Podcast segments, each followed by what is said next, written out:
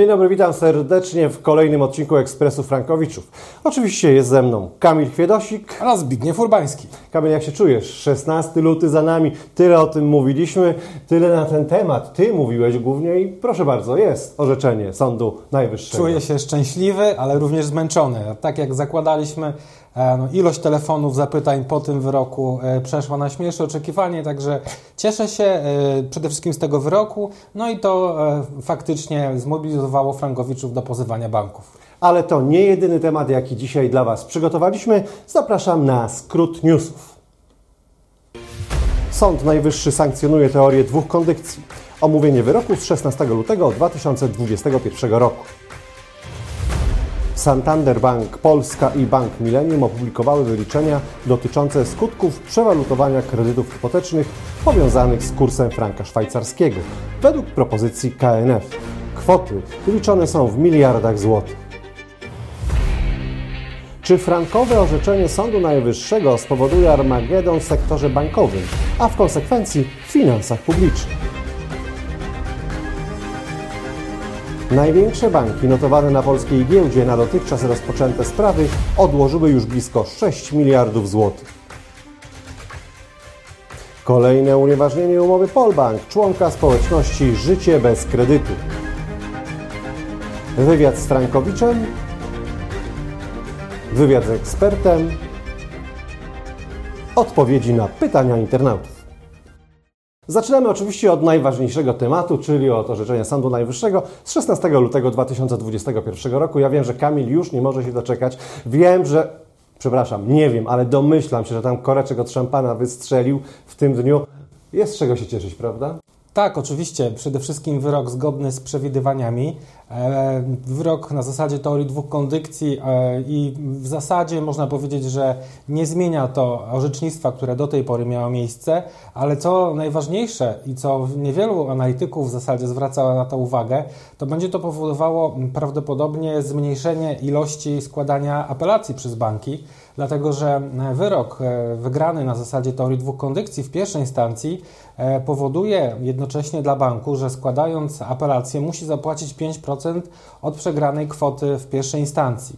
To znaczy, że w przypadku, kiedy bank przegra na przykład pół miliona złotych, to od tej kwoty będzie musiał zapłacić 5%.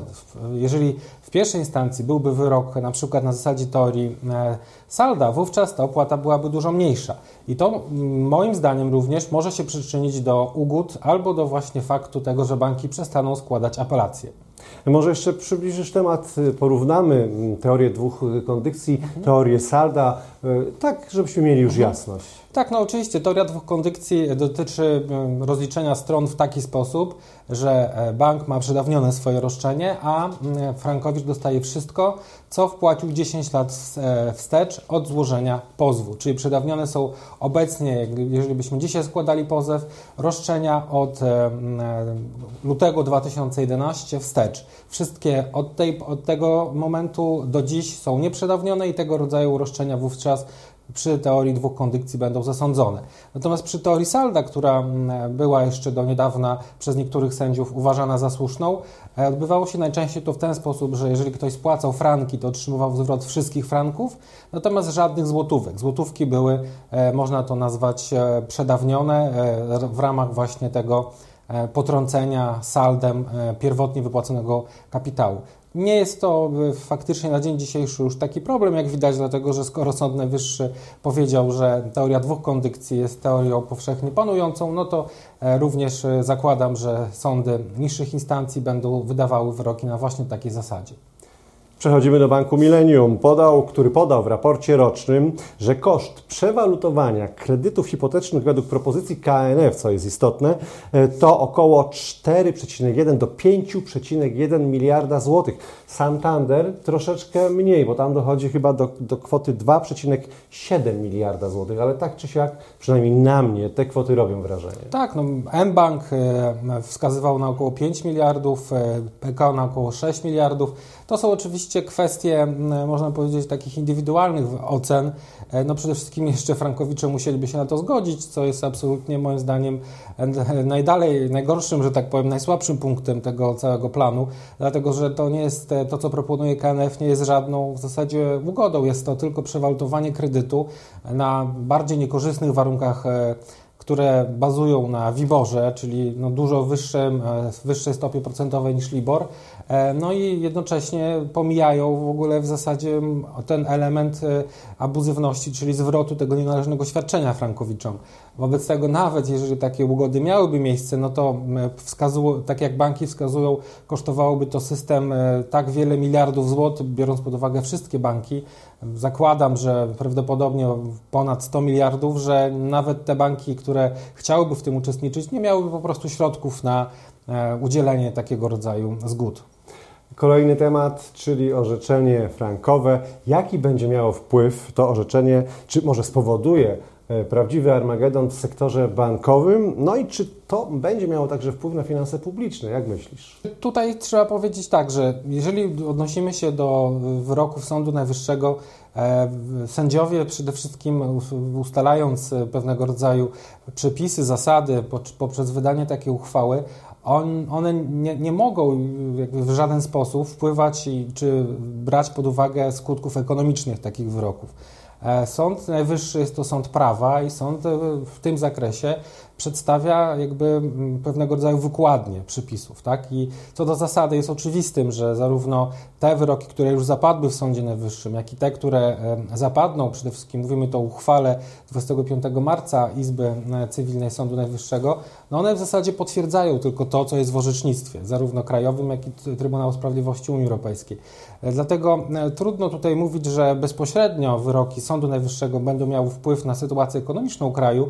Bardziej z tej perspektywy no, trzeba powiedzieć, że ci, którzy mówiąc otwarcie, narozrabiali, czyli banki, to te właśnie instytucje powinny przejmować się tym i powinny mieć e, swój, powiedzmy już tutaj, interes w tym, aby w jakiś sposób zapobiegać tym skutkom swoim, swoich nieuczciwych umów, chociażby pomijając jakąś wypłatę dywidend, czy też no, kumulując pieniądze, które na pewno kiedyś zarobiły, bo to jest zwrot należnego świadczenia, wobec tego te pieniądze kiedyś banki zarobiły, poprzez chociażby sprzedaż części majątku czy czegokolwiek innego, tak aby no, jednak pokryć te straty, które wynikają z mm, nienależnego świadczenia pobieranego od frankowiczów. No ale wiesz, ten czarny scenariusz kreśli nie byle kto, bo pan e, e, doktor Hubert Janiszewski, ekonomista, członek Polskiej Rady Biznesu. To on tak twierdzi, że to jego wyliczenia mogą wskazywać na to, że tak może być.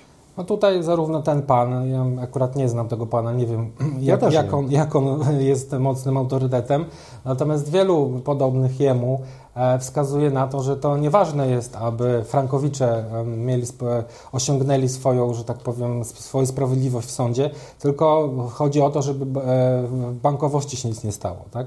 No to jest jakby no podejście powiedzmy trochę abstrakcyjne, to tak jakbyśmy mieli kartel, który ma zapłacić za swoje zbrodnie, powiedzmy to tak już ostro, a ktoś mówi nie, bo nam kartel upadnie, tak? No to jest trochę takie powiedzmy podejście no mało demokratyczne i raczej apodyktyczne z perspektywy biorąc chociażby uwagę, biorąc pod uwagę chociażby fakt tego, że e, to narastało przez wiele lat. Przecież trzeba pamiętać, że to już około 15 lat tych E, mówiąc otwarcie, e, przekrętów opartych na abuzywnych klauzulach, gdzie banki już wielokrotnie mogły coś z tym zrobić, mogły się przygotować, mogły wygospodarować więcej rezerw. No, co prawda teraz są te rezerwy. To przygotowują się właśnie. Tak, i, i, to jest fakt, natomiast no, jak, wie, jak wiem, jeszcze jest to dużo za mało i trzeba po prostu do tego podejść z, z, bardziej większą odpowiedzialnością, a nie tak jak wielu by chciało, że nie mamy pieniędzy, więc nie możemy upaść i wobec tego nie możemy oddać. Tak? No, no mają pieniądze, bo tutaj media donoszą, że największe banki notowane na polskiej giełdzie na dotychczas rozpoczęte sprawy odłożyły już blisko 6 miliardów złotych, a więc Rzeczywiście, nie jest dobrze. 6 miliardów e, to tak, tylko że trzeba zwrócić uwagę, że na chwilę obecną to jest naprawdę kropla e, w morzu potrzeb. Moim zdaniem banki w najbliższych miesiącach będą odkładały wielokrotność tego.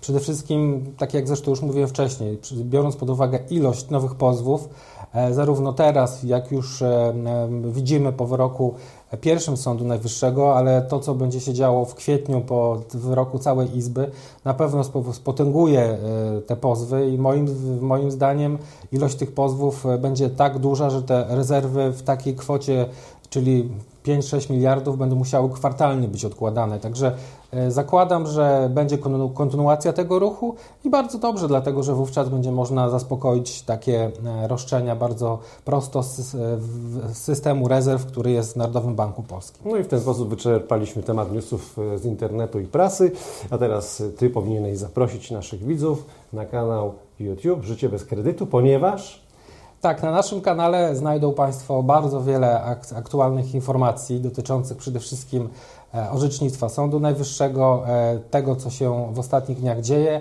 Um, oczywiście również nasz um, Ekspres Frankowiczów. Zachęcamy gorąco do subskrypcji już około 2000 subskrybentów, e, za co bardzo dziękujemy. No i też mogą Państwo obejrzeć m.in. nasze webinary. W, w ramach tych webinarów również na bieżąco e, informujemy Państwa o tym, zarówno co wydarzyło się już w Sądzie Najwyższym, jak i też to, co się wydarzy w najbliższych tygodniach. A my teraz płynnie przechodzimy do wydarzeń, bo jest oczywiście tradycyjnie o czym mówić. Kolejna wygrana, unieważnienie umowy, tym razem, tym razem Polbank. E, wygrał oczywiście członek społeczności Życie bez kredytu. Kamil, jak zawsze, wie najwięcej na ten temat. E, tak, wygrana z Polbankiem e, bardzo cieszy. Przede wszystkim krótki czas, bo ta, to unieważnienie zdarzyło się po 10 miesiącach.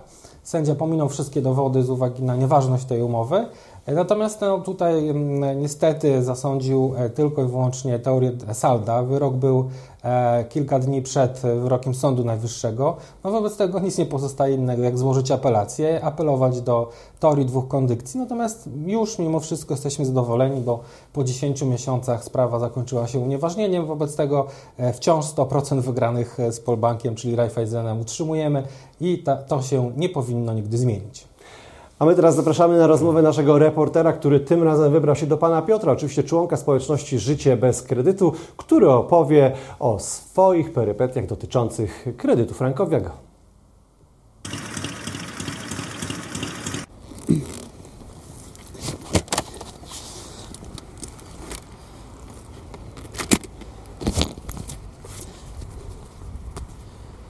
Dzień dobry, nazywam się Piotr Ślązak, e, jestem frankowiczem i należę do grupy Życie bez kredytu. Jestem frankowiczem od 2007 roku. E, namówił mnie, znaczy może nie mnie, tylko namówił nas, mnie i moją małżonkę, e, namówiła nas firma Open Finance na kredyt tak zwany konsolidacyjny. E, my wzięliśmy kredyt e, jakieś 250 e, tysięcy na spłatę kredytu mieszkaniowego, a 350 tysięcy poszło na fundusze. E, Open Finance bardzo, bardzo nas e, sprytnie e, namawiał na, na to, żeby jak największy kredyt wziąć i to właśnie we frankach, więc nasze mieszkanie, które było swego czasu warte około 500 tysięcy, przyszedł rzeczoznawca i nam, żeby, rzeczoznawca banku, żeby jak największy kredyt, żebyśmy uzyskali, wycenił nam to mieszkanie na 750 tysięcy. No i uzyskaliśmy kredyt 600 tysięcy, to było w połowie, w połowie 2007 e, roku, tuż przed tym krachem. Otrzymaliśmy kredyt 600 tysięcy, 250 tysięcy spłaciliśmy kredyt mieszkaniowy, 350 tysięcy poszło w fundusze, między innymi Egon i jakieś tam fundusze, które nam polecał pan z Open Finance. E, przyszedł krach tego samego roku, więc z 600 tysięcy od razu nam się zrobiło około 680-700 tysięcy kredytu, no bo frank tak gwałtownie poszedł do góry, mimo że państwo, którzy nas namawiali na kredyt, e, byli przekonani, że frank będzie cały czas się utrzymywał na tym samym poziomie, ze względu że, e, na to, że jest to taka doskonała e, i stała waluta. Ale co ciekawe, tego samego roku nasze fundusze z 350 tysięcy i te fundusze miały w ogóle pracować na ten kredyt, czyli część z funduszy miała zarabiać na części raty, a część raty płaciliśmy ze swoich pieniędzy. Natomiast e, tegoż roku e, z 350 tysięcy od razu nam wyparowało około 70 tysięcy, więc zamiast zarobić e, w ciągu 3-4 miesięcy straciliśmy no, grubo ponad 100 tysięcy. No i tak to trwało, trwało, trwało. Bank, bank to wtedy jeszcze był Nobel Bank, bank zarówno jak i mm, Open Finance cały czas nas zapewniali, że to jest tylko chwilowe, że nic się, znaczy, że to jest chwilowe tylko wahnięcie, natomiast, że frank jest na tyle stałą stałą e, walutą, że ona na pewno e, wróci do, e, do tej swojej ceny niższej. Jeszcze chciałbym tylko zaznaczyć, że my nie jesteśmy jakimiś cwaniakami, tak jak piszą na forach różni ludzie, że albo byłeś cwany, wziąłeś kredyt we franku, mogłeś wziąć w złotówkach. Tak naprawdę powiem szczerze, że e, sam nie wiem, dlaczego podpisałem tą umowę. To było tak wszystko skonstruowane i to było tak e, przedstawione, że praktycznie no, było niemożliwe, żebyśmy cokolwiek e, stracili. Więc, więc w tej chwili spłaciliśmy, jest 2021 rok, spłaciliśmy ponad 480 tysięcy. Zostało nam w funduszach niecałe 90 tysięcy, czyli przez te 10 lat, e, ponad 10 lat straciliśmy no, bardzo dużo pieniędzy. E, I bank nam, przestaliśmy płacić w ogóle e, kredyt jakieś niecałe dwa lata temu, bo stwierdziliśmy, że skoro jesteśmy w sądzie, dzięki panu Kamilowi oraz oraz e, prawnikom, e, stwierdziliśmy, że nie będziemy płacić tego kredytu. E, I od dwóch lat nie płacimy. Przyszło do nas pismo z banku, bo my mamy kredyt w Getting Banku. Przyszło do nas pismo, że bank nam wypowiada umowę. Bank nam wypowiedział umowę i od razu zabrał nam, zajął nam te 93 tysiące, które były, no tak naprawdę my nie mieliśmy w ogóle wpływu na te pieniądze, które były w funduszach, ze względu na to, że no, my nie mogliśmy sobie ich wypłacić, przepłacić, przelać na inne konta, po prostu to było cały czas na koncie, tak jakby nad którym, nad, nad którym Egon miał e, pieczę.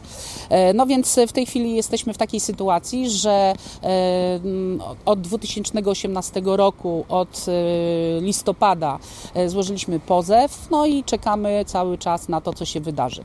Bank do tej pory odezwał się do nas tylko dwa razy. Raz w momencie, kiedy wezwał nas do zapłaty, gdy Kamil wraz z radcami prawnymi zgłosili się do banku, powiedzieli, że jesteśmy jesteśmy w sądzie, od tamtej pory praktycznie bank się w ogóle do nas nie odzywa.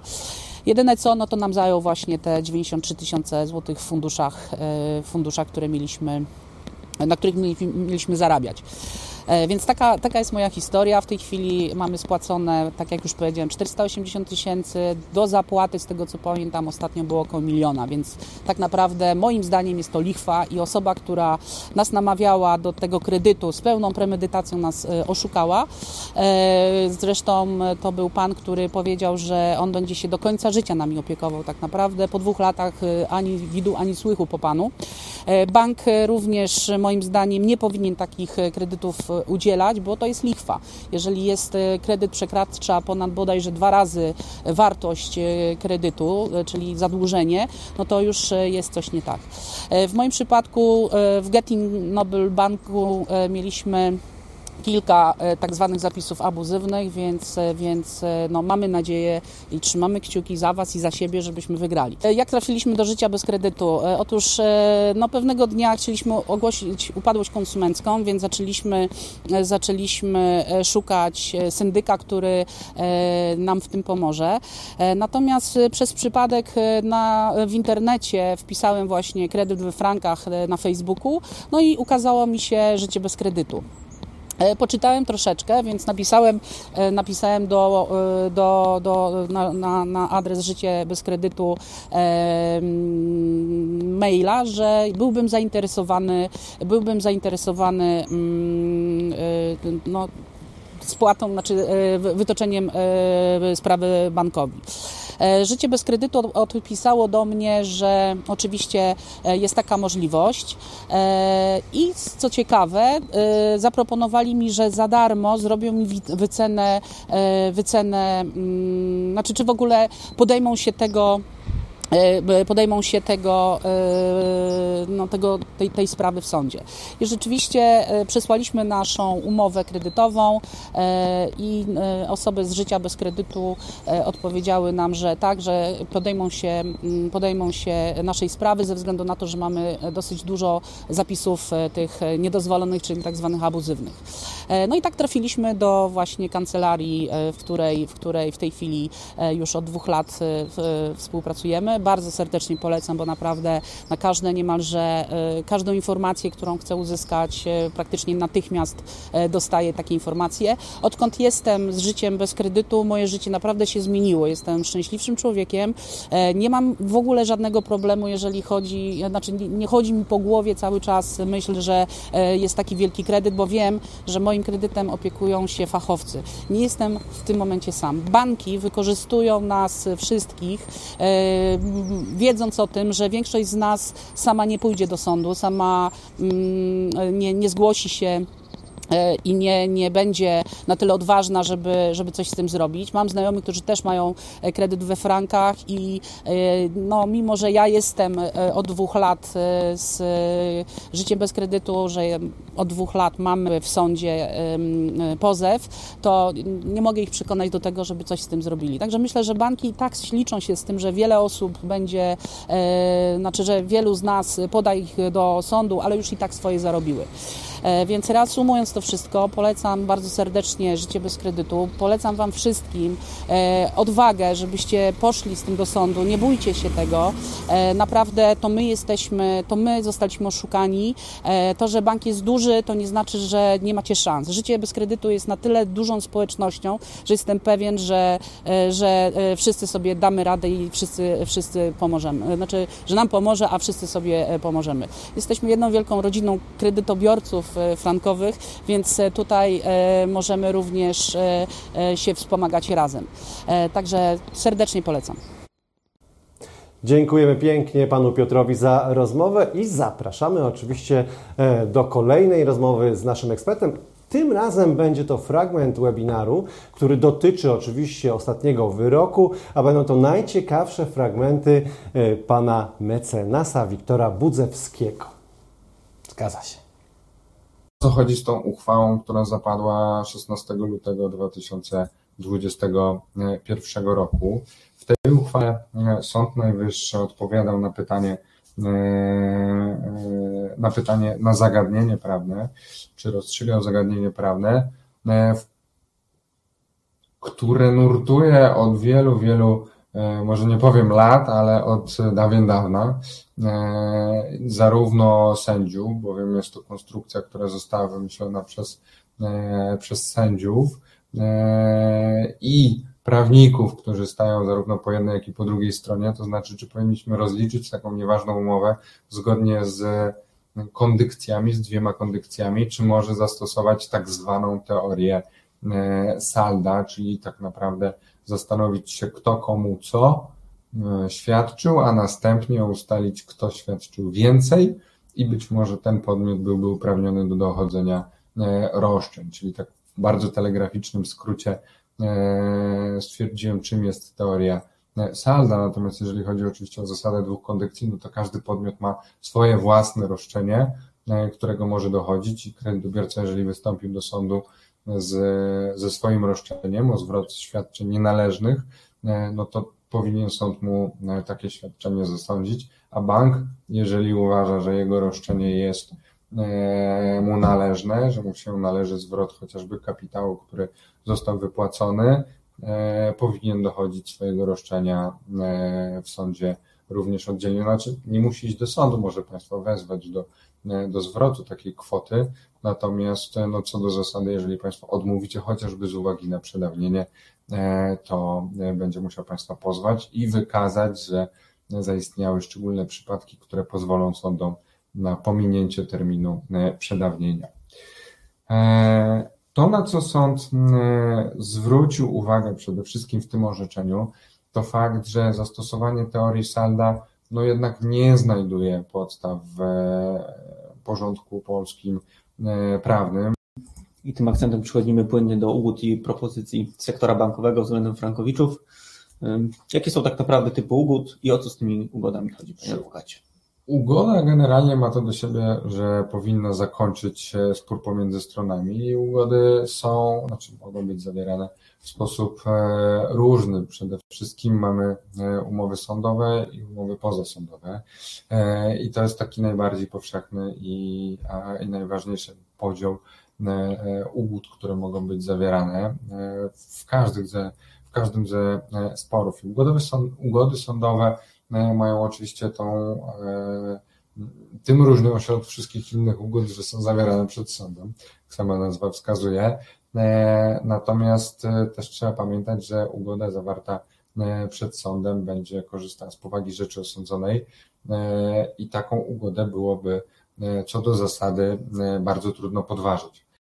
Jakie są korzyści wynikające z takiej ugody sądowej dla kredytobiorcy? Trochę już o tym powiedziałem. Przede wszystkim, że są zdecydowanie trudne do, do podważenia. Natomiast tak globalnie rzecz ujmując, ugody mają to do siebie, że one w ogóle powinny zamknąć spór tak raz na zawsze. Bowiem, no jeżeli mamy zawartą ugodę, to ona powinna w jak najszerszym zakresie regulować stosunki pomiędzy stronami, czyli powinny być chociażby sformułowania takie, że e, pewne świadczenia, jakie strony poukładają, czy kredytobiorca będzie musiał coś oddać, czy e, jednak bank będzie musiał coś zapłacić, e, to strony powinny się czy zrzec innych roszczeń, czy powinny stwierdzić, że te konkretne świadczenia będą wyczerpywały ich roszczenia wynikające z danego stosunku prawnego. To da Państwu dużą pewność, że bank nie wymyśli jakiegoś innego roszczenia,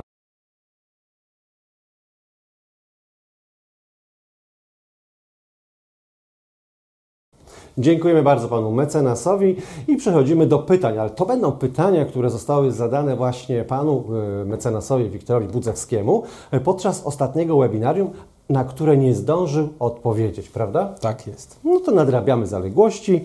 Temat bardzo istotny, ponieważ pan Michał pyta. Czy umowa na kredyt waloryzowany we franku szwajcarskim ma takie same szanse na unieważnienie, co umowa kredytowa indeksowana oczywiście we franku szwajcarskim? Tak, Panie Michale. Tutaj e, czy kredyt jest indeksowany, czy waloryzowany, denominowany, czy jakkolwiek banki to nazywały, nawet nominowany, tak się niektóre nazywały, kredyty, no to tutaj nie ma większego znaczenia. Ważne jest to, że banki adresowały przeliczenie tych różnych, powiedzmy, mechanizmów indeksacji, denominacji, etc., etc., poprzez swoją tabelę kursową. I y, poprzez to właśnie stosowały te klauzule abuzywne, które po wyeliminowaniu właśnie powodują najczęściej nieważność całej umowy. Więc nie ma znaczenia, w jaki sposób dokładnie działał ten mechanizm. Najważniejsze jest, że on opierał się na arbitralnie kształtowanym świadczeniu przez bank, czyli na własnych tabelach kursowych. Przechodzimy do pytania pani Wiktorii, która pyta, czy jest możliwość, czy jest jakaś możliwość złożenia pozwu bez udzielonej zgody współkredytobiorcy. E, tak, Pani Wiktorio, jest sporo takich e, wariantów. Można oczywiście złożyć, e, najprościej jest złożyć pozew o połowę roszczeń, czyli można złożyć pozew powiedzmy o zapłatę z tytułu tego, co się świadczyło przez 10 lat wstecz, ale w połowie, bo zakładam, że druga połówka, która nie chciałaby złożyć pozwu, no na to nie musi wyrazić zgody. Można również poprosić o cesję drugiej strony i wtedy również mamy tą reprezentację pełną w, w sądzie i może Pani dochodzić roszczeń w całości, posiadając taką cesję. Są też inne opcje, w zależności od tego, ilu tam kredytobiorców było, e, czy, e, czy ta osoba, która nie chce pozwać banku, ma jakieś konkretne e, jakby przyczyny, dlatego, dlaczego nie chce tego zrobić, czy obawia się jakichś skutków być może tego, tego postępowania. No to wszystko trzeba wyjaśnić na bieżąco, natomiast E, oczywiście jest to możliwe i wielokrotnie składaliśmy takie pozwy. Nie, nie stoi tutaj nic na przeszkodzie.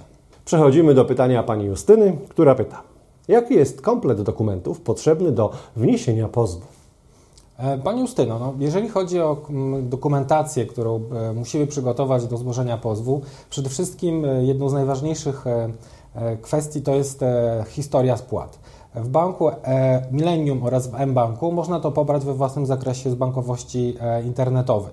Natomiast we wszystkich innych bankach trzeba złożyć wniosek, który oczywiście przygotowujemy i bank wydaje pełną historię spłat, e, kredytu, zmian oprocentowania i innych danych potrzebnych do, do wykonania analiz do pozwu. Ponadto oczywiście trzeba mieć e, umowę kredytową, aneksy, jeżeli były zawierane, ewentualnie regulaminy, e, reklamację złożoną do banku, ewentualnie odpowiedź, jeżeli bank odpowie. Te wszystkie e, oczywiście dokumenty, w zależności od tego, jaki to jest bank, jaka jest konkretna sytuacja, wskazujemy, natomiast nie jest to jakaś szczególnie utrudniona kwestia, bo zawsze, jeżeli nawet nie ma tych dokumentów, można pobrać po prostu duplikaty z banku. Dziękuję Ci pięknie, Kamilu. To wszystko na dzisiaj. Tak e, kończymy kolejny, szesnasty już odcinek, e, a przed nami już niedługo siedemnasty. Pracujemy nad nim, naprawdę. Dziękuję Ci, Kamil. Dziękuję. Żółwik. O! Trzymajcie się, cześć. Pozdrawiam.